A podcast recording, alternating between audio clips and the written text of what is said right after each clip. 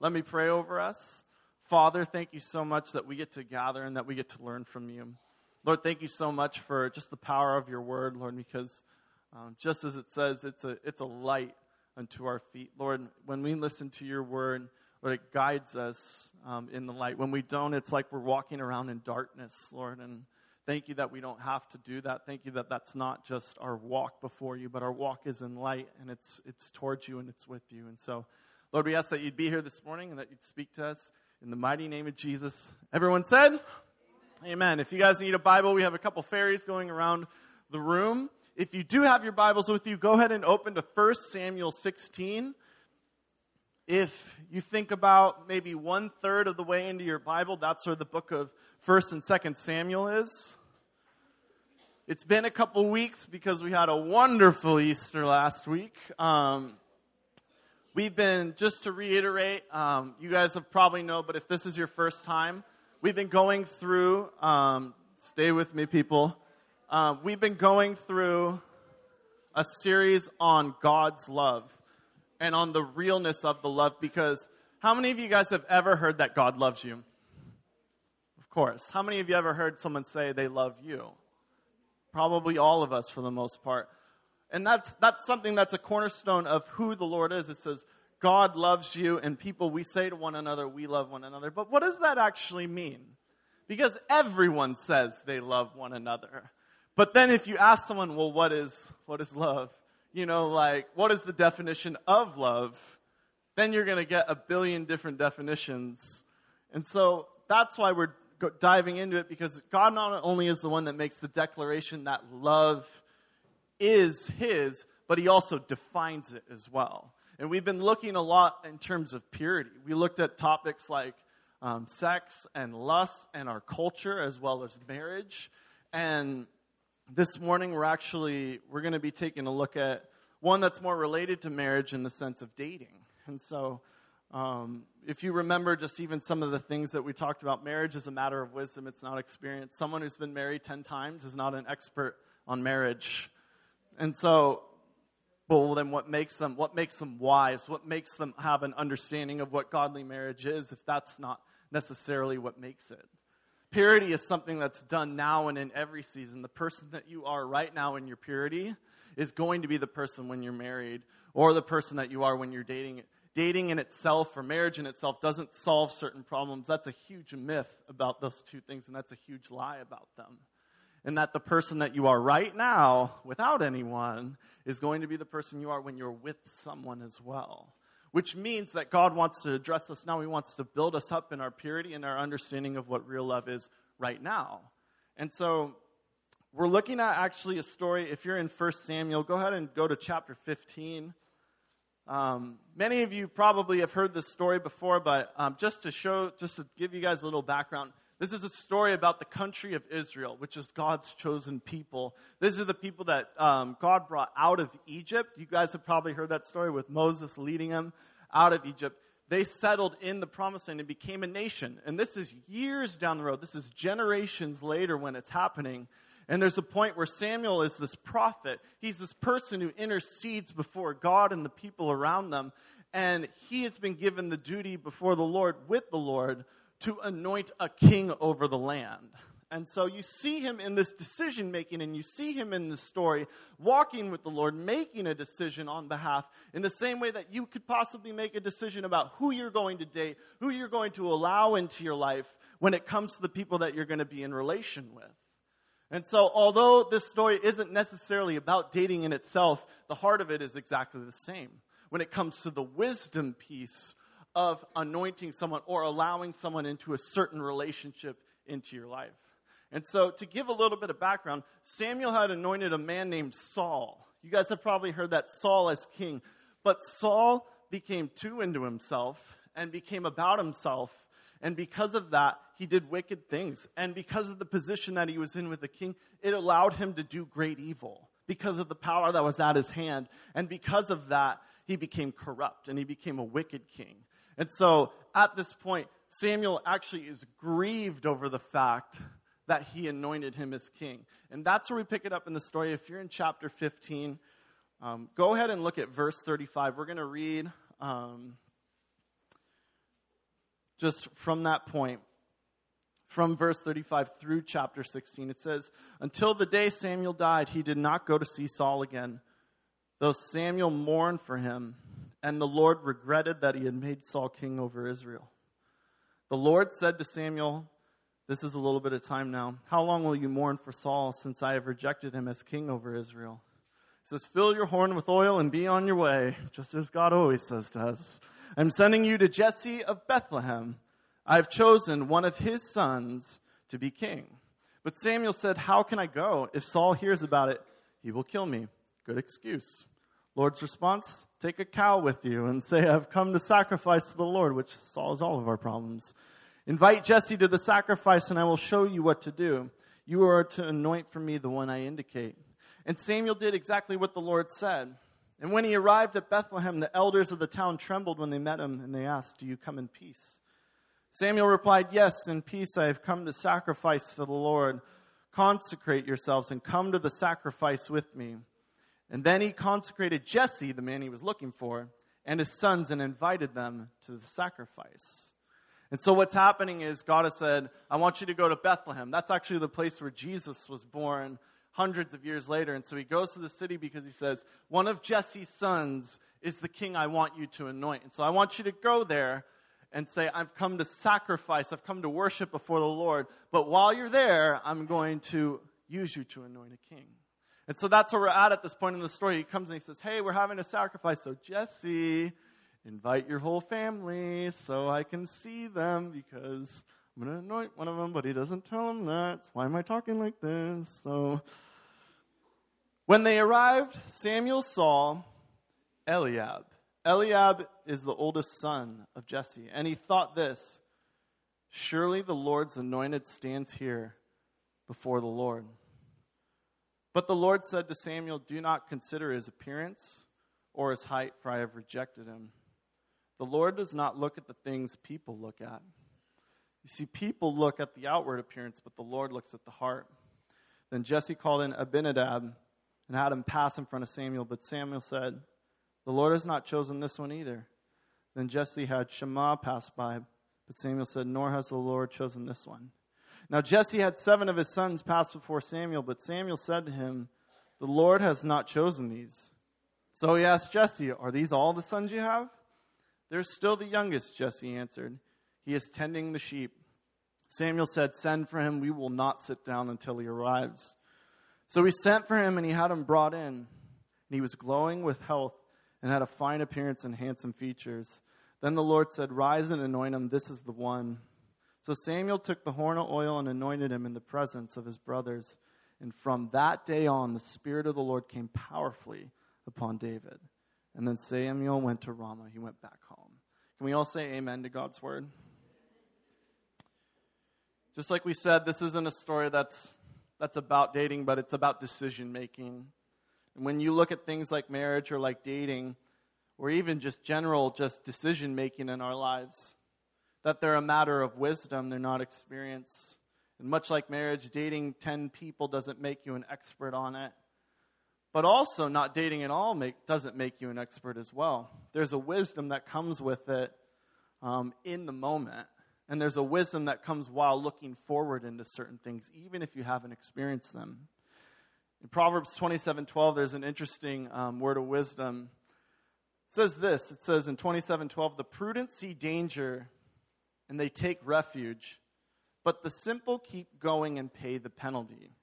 The prudent, people who have wisdom, they can see danger, they can see things that could hurt them ahead of time. They could see things, you know what, that's probably not a good idea. And even though they don't they're not necessarily experiencing it they can say i'm going to avoid that because i know what that could lead to. But it says that fools they'll pay the penalty. The only way that a fool can learn about something is by their mistakes and god doesn't want us to learn about dating from failure. That's not how god wants us to learn about dating or relationships in general. But instead god wants us to have wisdom to be able to look forward and to say this is what god has in store for me. That is not what God has in store for me on certain things. You know, I would even just say, as far as that, when you try to learn on the run, or if you try to learn from failure, it just there's there's a brokenness that happens inside of you even giving your heart over to someone even looking at someone in an unhealthy way even if you're not dating necessarily can really just wrench your heart. And so you might you might be here in this room like well i'm not going to date. But maybe you're looking at someone and you're like man i really like them a lot and you're giving yourself over in an unhealthy way. And you know what? I think that um, wisdom is something that guides and it protects us. It protects us. It's a shield to us because when there's wisdom, when we look at certain things, it's able to protect us from things that harm us, even though in the moment it seems like it's the thing that we want most of all. It's almost like weapons for battle in a sense that dating if, is dating without wisdom is like going out into battle with no armor or no weapons at all yeah, you can throw a couple punches, but for the most part, they have free reign over you, and they can take as many shots as they want because you have nothing to defend yourself with. I think even a way that it's just it's so valuable and it's so important is that feelings are just so deceiving. Because the thing about dating and the thing about relationships is that you are dealing with someone who is good looking. Can I say amen? Can everybody say amen? I said amen when you throw feelings in, when you throw attractiveness into the mix, it's really hard to be wise sometimes because you might give yourself over to the things that you're attracted to, and that becomes your determiner. But they just have nice hair, or but they just they just have a really really cool Instagram, Jeff. You know? These things start to come into our head and it starts to cloud our judgment. And the way that I would describe it is like this many of you gave me a hoot and a holler for bringing this on the stage. And so.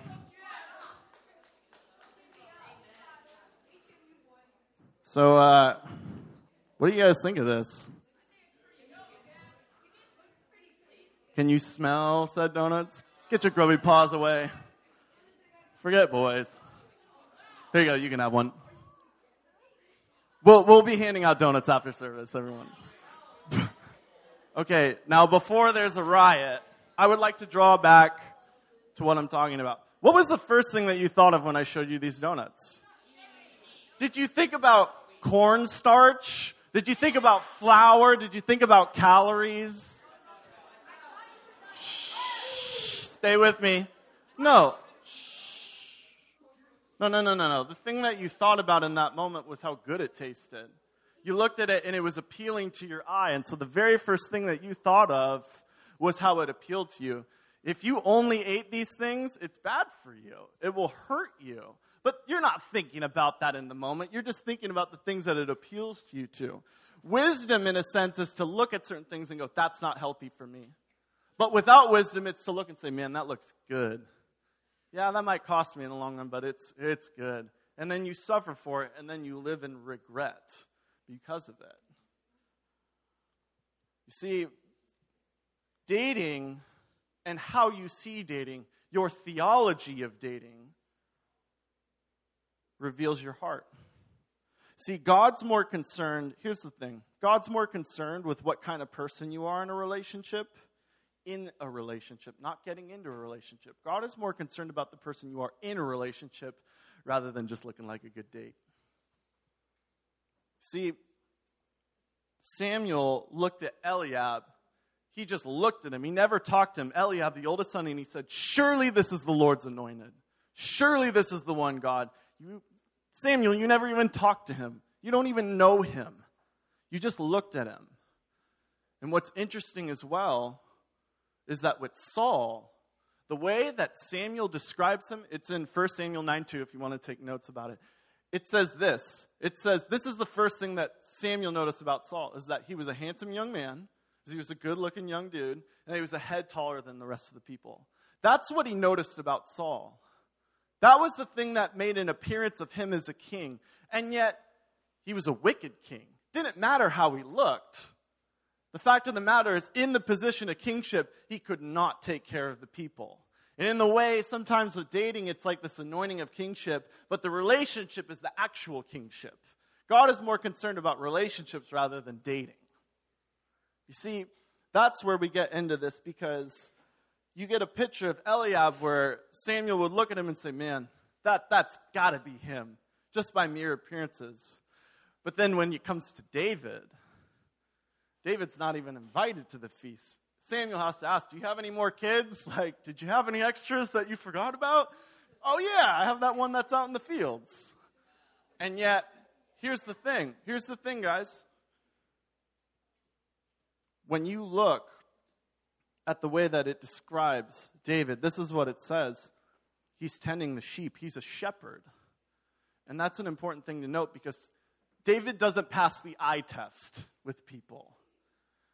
But God knew that a shepherd was needed for Israel. God knew that it was a, someone who had a heart to shepherd the people around them would be the thing that would cover them, that would lead them to the Lord. This is what it says in Psalm 78. This is God speaking about David and speaking about him as a king. He chose David as servant and took him from the sheep pens, from tending the sheep he brought him, listen, to be the shepherd of his people Jacob, of Israel's inheritance. And David shepherded them with integrity of heart and with skillful hands he led them. In the same way that David was a shepherd of actual sheep, God saw that heart of selflessness, of leadership, and said, You're going to do the same way with these people that are around you, and you're going to lead them to the Lord. And it was a good kingsmanship, it was a long kingsmanship, which is probably why he's the most famous of all the kings. And that doesn't happen by chance, that happens because he had a shepherd's heart, and he had a heart after the Lord's own heart, which is why the Lord says in verse 7 Don't consider his height or appearance, Samuel. You did that with the last king. This time, look at the heart. Yeah, you guys might not be able to recognize him. You might forget to invite him to this feast. But rather that and choosing the right one than choosing one who looks like it and having another wicked king and more oppression. You see, it's interesting to see even just how values are all wrong. We don't use God to get what we want, but instead we let God give us what we need. I want to repeat that. We don't use God to get the things that we want. Samuel doesn't use God to get the kind of king he wants, but Samuel allows God to anoint the king that they need.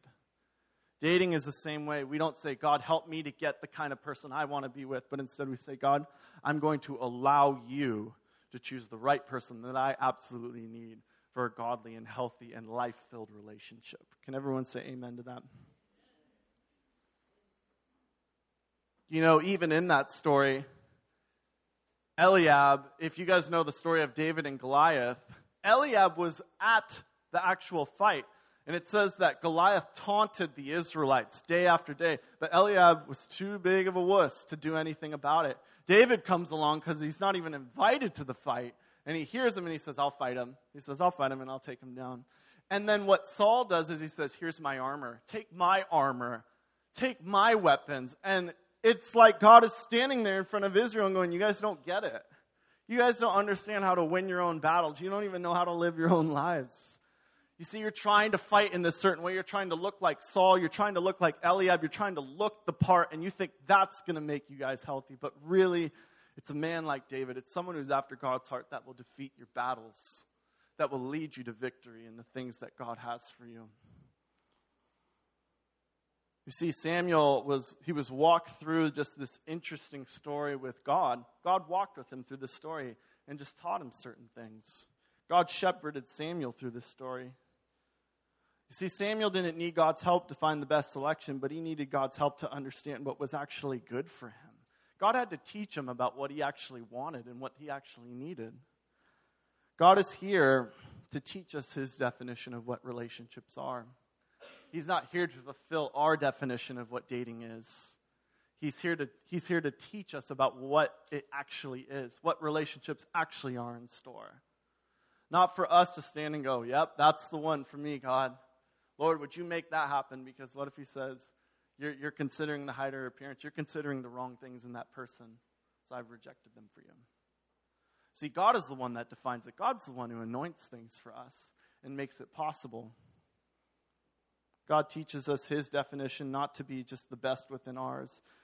And this is what it looks like God's love looks like this. Here's, here's the truth about dating dating in itself is a means to marriage. The reason that we talk about dating and marriage with one another is because the two are interrelated. Dating in itself leads to marriage. The characteristics of a healthy marriage are the characteristics you should look for in a healthy relationship or a healthy dating relationship. And what, what I, I'm not saying that you need to walk up to someone and go, Will you marry me? You know, like, ah. That's not what I'm saying. But, but this is true. This is very true. If there is someone that you could absolutely not see yourself being married to, don't even flirt with them. Can I get an amen? Amen. amen. Don't even start with them. If you can't see yourself with them in the long run, don't even start. Don't even put your heart on the line. Don't even give of yourself over to someone who could dash you or hurt you. Don't even don't even think about it.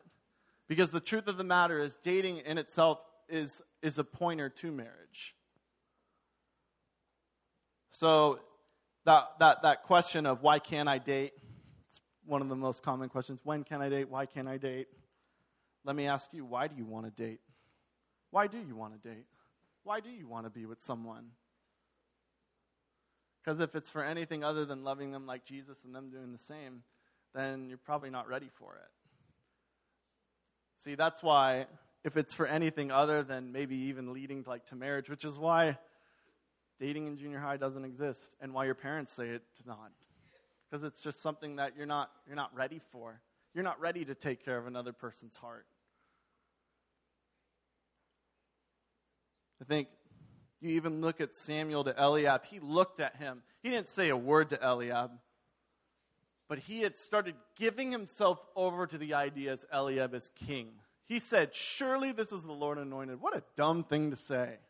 You know what I mean? Surely this is God's anointed, and he hadn't even talked to him. But think about that. How often do we sit back and look at people in front of us and say, Surely this is what's supposed to happen? I'm supposed to be with that person. Or surely this is what's supposed to happen. I'm supposed to be with that person. And it's like we, we give ourselves over. All it takes is an idea. And you give yourself over to this idea and you grow attached to it and you start to raise it up. And then God says, Actually, that's, I've rejected that. And then you turn back and you say, God, how dare you turn against what I wanted? I thought this was what you had in store for me. And God says, No, I don't want you to give your heart over to that because you didn't consider what I wanted. And even in that, God didn't choose Eliab because he had something better for Israel. How simple of a truth is that? That how much to listen to God when he says no because his yeses are way better than our yeses. How vital and how important is that? When can I date? Is a common question I get. When your parents let you. If your mom has to drop you off in a minivan, you're not dating anyone ever. Ever. But listen to this. This is where, if you really want to know, because that's that is definitely a true rule, but that doesn't grasp the whole of when can I date. And this is why I want you to hear this when you can love somebody like Jesus does, when you can love somebody like Jesus does and put them first before them, the first thing that you need to look at another person and say, Do I love them like Jesus? Do I love Jesus more than this person? And it's because that's the whole thing that will determine the relationship.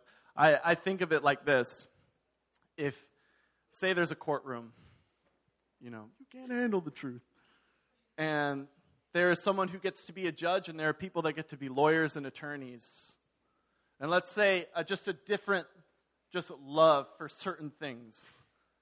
We'll say your love for donuts, you know, your love for food. But now throw things like your love for Jesus.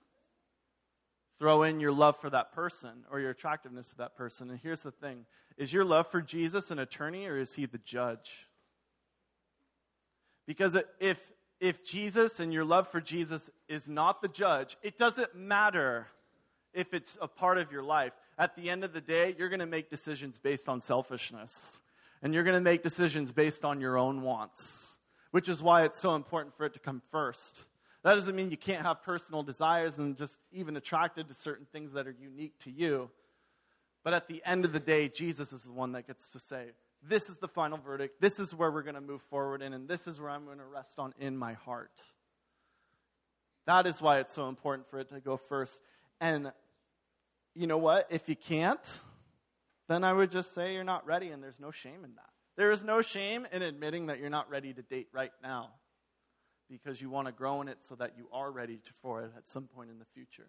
That's the decision that you get to make now, and that's why it's so important to make that decision right now because it will guide you down the road in the future. If you make that decision now, you'll be better off when you do, when the door does open for you to date. If you don't make it now, you're going to continue to struggle, even in the times when God wants to open the door. You know, I think that's where, like, if you feel like you're not ready to date, this is what it means. It means just God wants to get to know you more. God wants to date you. You know, like God wants to be with you, and He wants to spend some time with you before you go spend it with someone else.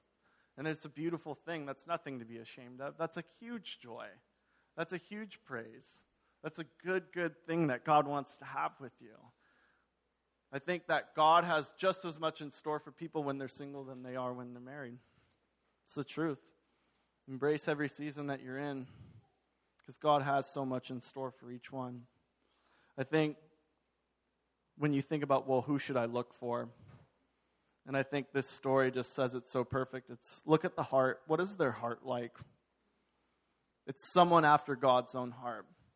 In fact, it actually talks about it in 1 Samuel 13 14. That's a couple chapters before where we're reading right now. Saul has just sinned against Israel, and Samuel is standing before him when he says, that was, he calls him out and he says, That was wrong what you did. And he, he says, This is what God has decided. He says, I am seeking out someone after God's own heart right now. He says that chapters before David's name is even brought up for the first time in the Bible. He says, I am already looking. I know, God knows what he's looking for. God knows what he's looking for, even before a name is given. And for each of us, you got to know what you're looking for before a name or a person comes into the picture. See, that's the beauty, and that's, that's healthy dating. That's wisdom, and that is decision making up front. No excuses, no walkthroughs of, but God, this person, look at their height, look at their appearance. No buts about that because that's what God has in store. And truly, it's what's best for us. God is a hard line on this because He truly knows us inside and out and what's best for us. It's a truly, you'll thank me later from God. Can I get an amen on that? It truly is, you'll thank me later. Because God is able to see things that we're not able to see right now. And so when He makes decisions that are based on things He can see that we can't, it truly is best for us, even if we go, Why? No, that's hard. I don't want that. But God knows full circle what truly is best for us. You know, I think another, uh, I think another just important thing is don't decide for God. Don't decide for God. Let God decide certain things. And so, a, a question that I often get from people is, does God have chosen ones for people, or is it is it just a free for all? Is it like going to Freddy's and you know picking someone out? just the best one, best deal. Well, I think God sort of has chosen ones. Here's the truth of the matter I've seen, I have seen God pick specific people and put them together. One of my, one of my closest friends, um, he's a coach um, uh, down at George Fox, and he's, he's a little bit older. He's kind of like a mentor in a sense. But he, uh, he went to Russia on a mission trip when he was young, and he met this lady there named Susie. Just just met her. They're both serving on the same team. You know, like there's like no attraction. Didn't think of that or like, wow, I could marry her. Wow, I want to date her or anything of that matter because he's on a mission trip. That night he's laying in his bed and he hears vis- he just hears yeah he hears visibly he hears audibly Susie is going to be your wife and he's like shut up to the guy who's next to him in the bed. And he's like, I didn't say that. And they both stood up. And he had heard the audible voice of God. God had revealed that. And now they're married today and they have two kids who are in high school and in college. You know, it was, it was, a, it was a moment where God has a chosen one. And I've seen that a lot. But you know what? I've seen the other side of it as well. people try to manipulate that or they try and go way too far with that and saying, you know what, I think God has chosen me to be with that person. So let's start dating. you know, like, and it's like, get away from me. And so one of my friends, he actually preached. Okay, listen to this story. One of my friends preached for high school. Oh man, our world. Four girls on different accounts walked up to a girl leader and said, I think God's called me to marry that guy, all separately. And the leader, just as gently as possibly, she just said, Oh, honey, you need to get that out of your head because that wasn't God, is what she told all of them. But how funny is that that we try and, we try and say, Oh, God's chosen this person for me? Because it's almost like a security, like to justify our unhealthiness.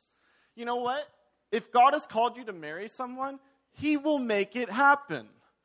He will make it happen. You don't have to make it happen.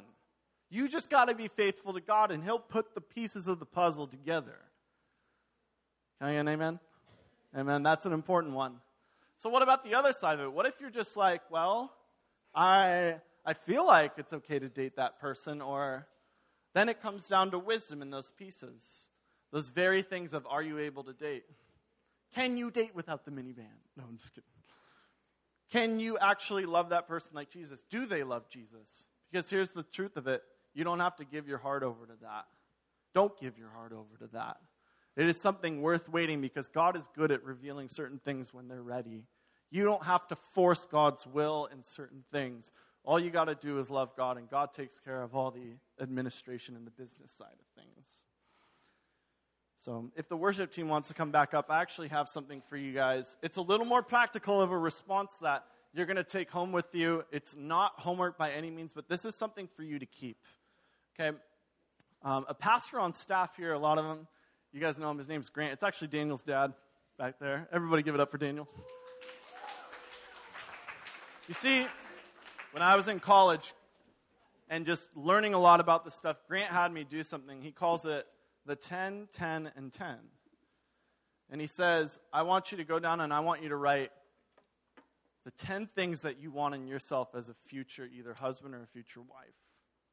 You don't have to be getting married soon to know what you want in yourself. And then the next thing is the 10 things that you want in your future spouse. What are you looking for? And on it, I put already the first one for both of those. I will love Jesus more than I will love them. The 10 things you want in your future spouse, they will love Jesus more than they will love me.